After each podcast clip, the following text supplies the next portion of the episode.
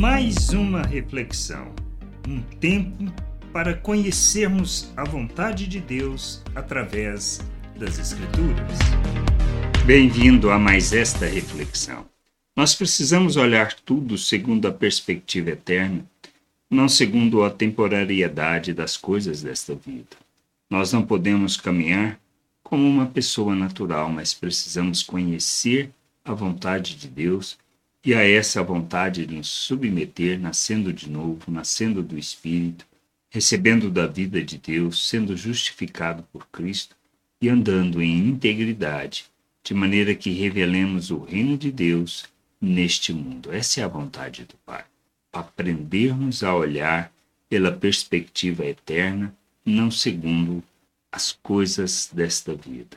Lá em Provérbios 10, 29, podemos ler: o caminho do Senhor é fortaleza para os íntegros, mas ruína para os que praticam a iniquidade.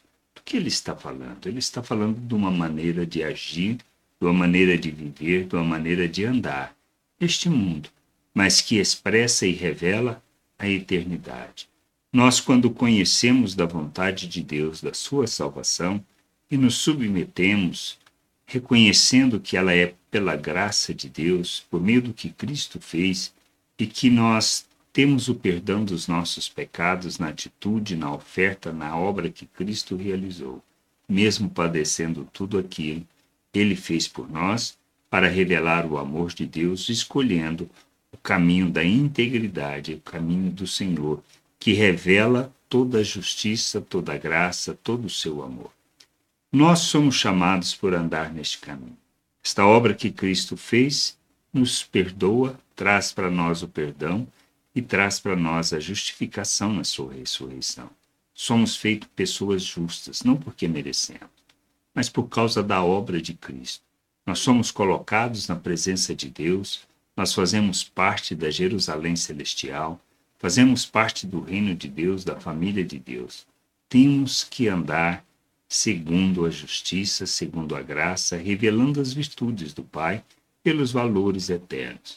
Não importam as circunstâncias, não importa o que passamos, não importa o que vivemos, não importa a nossa realidade, não importa se estamos passando necessidade ou não, segundo este mundo. Se estamos sendo injustiçados ou não, se somos perseguidos ou não, não importa.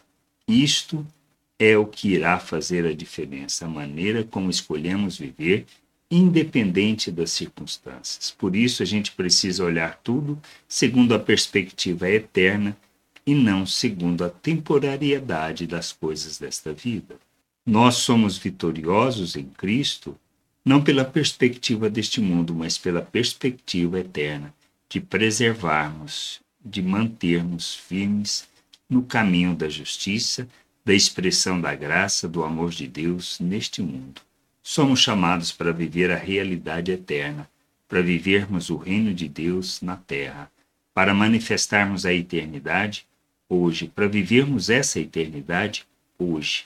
E a gente precisa entender, é quando escolhemos o caminho do Senhor, os caminhos que Ele nos ensina, a maneira como Ele nos conduz a andarmos, a vivermos. O que a gente precisa entender é que nós fazemos isso não é para alcançar alguma coisa e nem o favor de Deus. Obedecemos não para alcançar favor, não para sermos recompensados, mas porque nós fomos alcançados pela misericórdia, pela graça de Deus.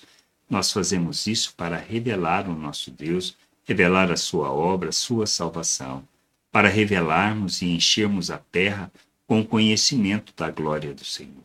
Só isso, nada mais. Por isso a gente precisa fazer essa caminhada segundo o Senhor, segundo a sua vontade, segundo a sua justiça, expressando e revelando o reino de Deus.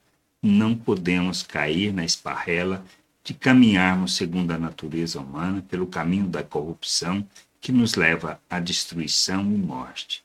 Somos chamados para vivermos o reino de Deus. O plano de Deus é que todos nós pudéssemos alcançar, ver e enxergar a sua salvação.